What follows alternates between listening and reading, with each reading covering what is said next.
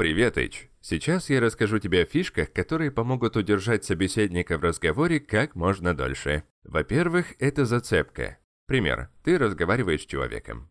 Да, я когда в универе учился, жил в студообщаге. И ты ему отвечаешь. «Мамма мия, общага – это какой-то позор. Самые погарные истории родом у меня оттуда. Помню, рядом с нами в соседней комнате жила целая банда качков, и мы частенько брали друг друга на слабо. А слабо подойти к одному из них и сказать «Ты чё, охерел?» Один раз я попробовал, и что за этим последовало, ты не угадаешь. Заметил, да? Сейчас за зацепкой последовал юмор. Конечно, юмор специфический, но что-то в нем есть. Важно зацепить собеседника в первые 30 секунд рассказа, а затем вывести историю на другой уровень, чтобы его внимание не протерять.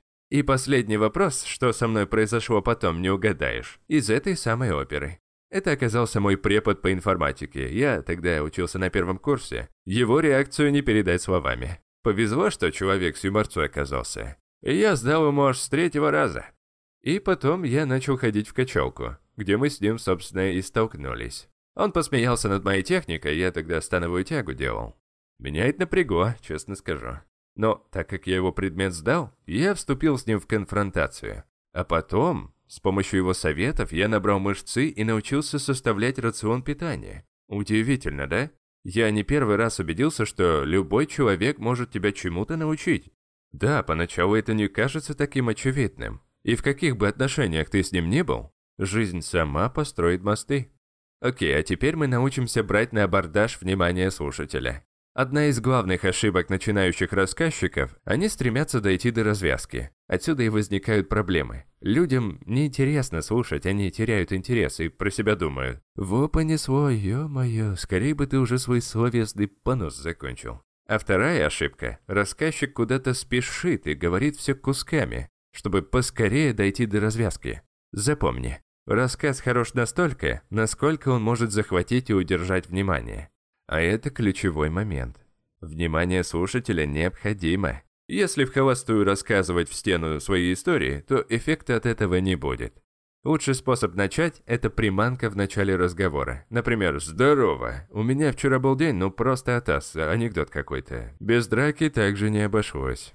А вот когда ты рассказываешь кому-то про сон, это никому не интересно, потому что твой сон не имеет отношения ни к тебе, ни к собеседнику. А если подрезать эту фразу и сказать «Прикинь, мне вчера сон про тебя приснился», вот это уже другой разговор. Во-первых, появляется тайна, во-вторых, она относится к слушателю. Ну и, конечно, не забывай подогревать свой рассказ. Например, «Тебе точно понравится».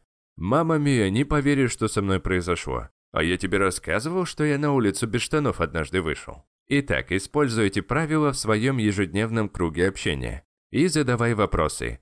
С чего я должен начать, чтобы захватить внимание? Как это относится к слушателям? Какой тайной их можно привлечь? И если история не относится к ним, как мне ее представить в максимально ярком свете? Когда ты научишься этим основам, захватить внимание собеседника будет легче легкого. А теперь практика. Твоя задача ты должен придумать интересную наживку и поймать на нее внимание слушателей.